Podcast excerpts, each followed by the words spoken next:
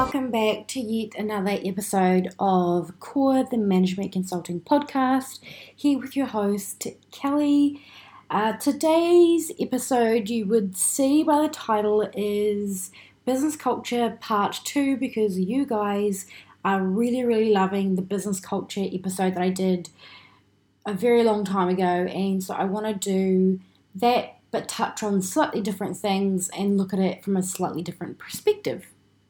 So, in today's episode of the business culture, we'll be looking at an unpublished model from Professor S.A. Brantam Shorgun, and it's all about how behaviors which come from both your employee and your employer affect your performance and your long term strategic objectives of your organization. So in here, there is seven different main categories.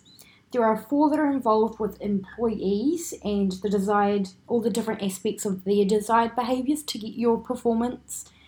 And then there's three that come from the employer. So those are the ones we're going to be looking at because they're the ones that how you do those and how the way in which you complete those things or do those things can be seen as your business culture. So we'll look, I'll first say all seven, and then we will look more in depth on the three that come from the employer. So the full seven are organization's values. So obviously that's very, very closely linked to my previous episode on the values and how that is portrayed as the business culture. Rewards, organization design. So those are all part of the organization or the employer's half of getting those desired behaviors. And then on the employee side, you've got the employee involvement, individuals, uh, the, their own values. You've got the workforce commitment, so how committed they are to doing their role and doing it well. And then the capabilities, obviously, that's the skills of your employees. If you would like me to go further in depth on the employee side, then let me know either um, flick me a DM on my social media or you can flick me a message on my website. So, social medias um, should be linked somewhere in the show notes or should be said, but it's just Core Management Consulting. And then my website is coremc.co.nz if you want to go over there because I love you guys' feedback I love all the support you guys are giving me. So let me know if that's something you want. And I know that I talked about in my previous one creating an episode on the five different types of organizational culture. Um, so I'm still looking at doing that at some point. Um, I just have to find a few hours to work on it. So that is coming I have noted it down as something that I need to look into and work on.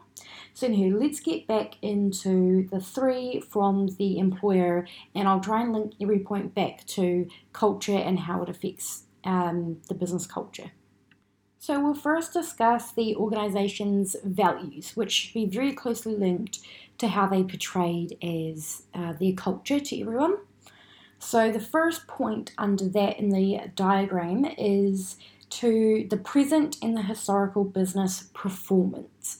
So you may not think that that has an impact on the culture, but if the business is going downward, then people are going to see that trend and they're going to have a different opinion about the business.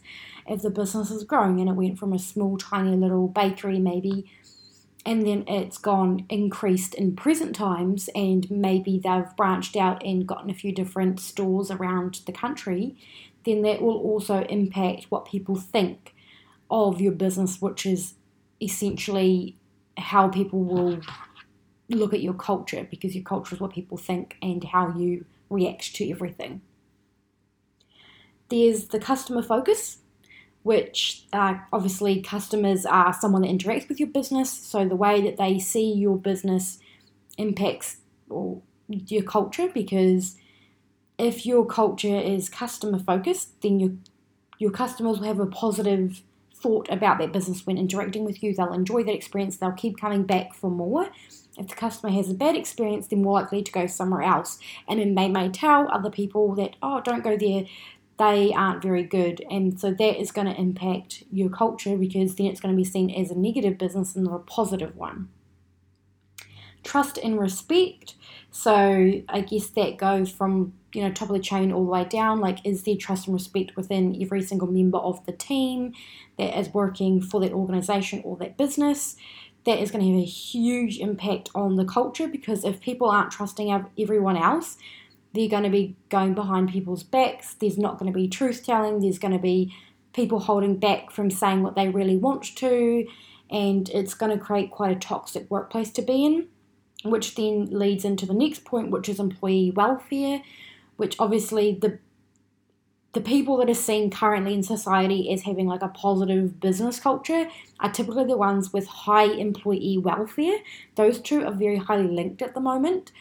And you can understand why because back in, you know, the day it probably wasn't seen as much to have that work life balance and to have your employees happy. It was just about getting the job done, whereas more and more these days, it's about having that employee welfare of the balance between a home life and a work life and making sure that people are happy and they're well taken care of and all that kind of thing. So that definitely all very closely links to how everyone's going to see your business and the culture of how everyone reacts acts with one another. So that's definitely a huge part of business culture.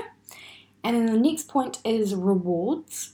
So recognition and how people are rewarded can be seen as your culture, and it's definitely closely linked to the culture because um, some people a, lot of businesses give out presents at Christmas. You know, you might get like a voucher or something for your hard work, so that's showing appreciation. So that's going to boost morale, which then links back to employee welfare and that trust and that respect that you feel from your employer if you get a gift. Obviously, not everyone can do that, so there's different ways of doing that. You may get a Christmas bonus instead, or you may get taken out for a nice lunch if there's nothing that happens around Christmas time, that kind of just makes you feel like maybe you didn't put in the hard work or maybe they don't respect you and trust you. So that links back to those first values. And then um, appraisal and performance reviews and how performance is managed. Obviously, very closely linked because if your culture is based on people doing the bare minimum, then there's going to be a lot of people who aren't getting that recognition because your your culture is for people just to do the bare minimum. If there's a culture for everyone to be very very highly successful and work a ton of overtime, then the people who may be doing that overtime but not to the full extent aren't probably going to get that appraisal that they deserve because it's just seen as oh well you, you know you're just doing what's expected. So that is definitely closely linked to how everyone's seen and how it interacts with the type of culture that you have. And then the last one is remuneration and uh, incentive bonus, which I kind of already talked about with um, the rewards at Christmas time or that kind of thing, but this would be general pay and any type of incentives. Obviously, salespeople are probably more likely to get incentive bonuses. I'm not really familiar with too many different types of industries that give out that other than salespeople in pretty much all different industries would probably get an incentive bonus when they obviously get a sale to encourage that. But remuneration is really just are you getting paid what you're worth for what you're doing?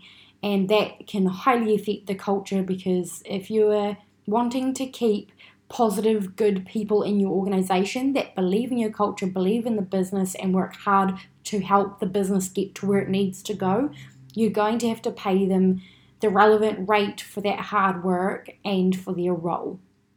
If you, as an organization, are just paying the bare minimum, you're probably only going to get the bare minimum. So that's going to highly impact the type of culture that people have and the ability that you're going to get out of your employees. So that is very important.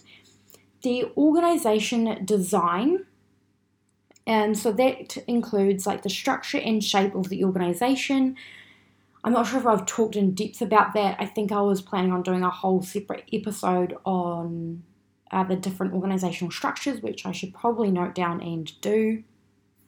For now, I will just try and give a very brief explanation um, from what I remember from my studies, because obviously I don't have any notes on that directly in front of me. Um, so, the structure and shape of an organization, from what I remember, can either be horizontal or vertical. So, that means that either um, you branch out and you get bigger and it's flatter, or it's very like one on one on one, and you have one manager above that and one manager above that, and it takes a very long time to get from the bottom person in an organization all the way up to the top person. But in more of a horizontal, you've got more of an expansion, so it goes out more like a tree. So you've got one main person, and that person has got many other people underneath them, and then each of those people have many other people underneath them as well. So it's more a crossways as opposed to one underneath one, and everyone's responsible for like one or two people. So this impacts the culture because it impacts how people relate to one another. So uh, culture is all about how everyone relates and how everything is done. So the way that so if you've got one manager but they're busy dealing with many other employees, then that may impact your thoughts on the business or uh, I'm trying to think of a real life um, scenario. Like if you've got one leader of a huge team and that's horizontal, then that may make you have more of a positive feel about the business because you're working as a team. And then I spoke about in the first episode that there's team culture where everyone works together as a team. It's very closely related to like the family aspect where a lot of businesses try and, you know, do that thing where they're like, we're a family and we work together. On a whole, the way you set up your business can impact the way that people perceive your business. The next one is how work is valued. So that is kind of closely related to what I was talking about in the performance one, where if work is valued as a bare minimum thing, or if work is valued as uh, you need to put in that overtime to get to do the bare minimum, or like how is the work that you're doing valued? And this is where, in one of my previous episodes, I talked about having, or maybe it was an Instagram post, I can't remember, but I talked about having some sort of like mission statement or value statement or something about each single team within your organization so each team knows its purpose and how purpose is so important for people because it gives them that sense of importance and that what they're doing is important, so they need to do it and they need to do it correctly. So that's how you can see that people can be valued for their work. And then the last point is the employer slash employee employee relationship and dynamic.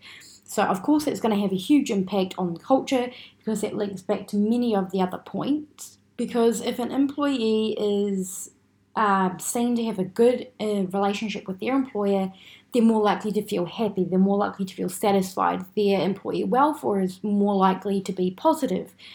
So that's going to make the business be seen as uh, you know really good and a great culture for them to work for because you need the employer and the employee to be on the same page. They need to be able to have an open communication where if there's an issue with the employee, the employer can have uh, just a nice, easy conversation and they can discuss how to improve the issue.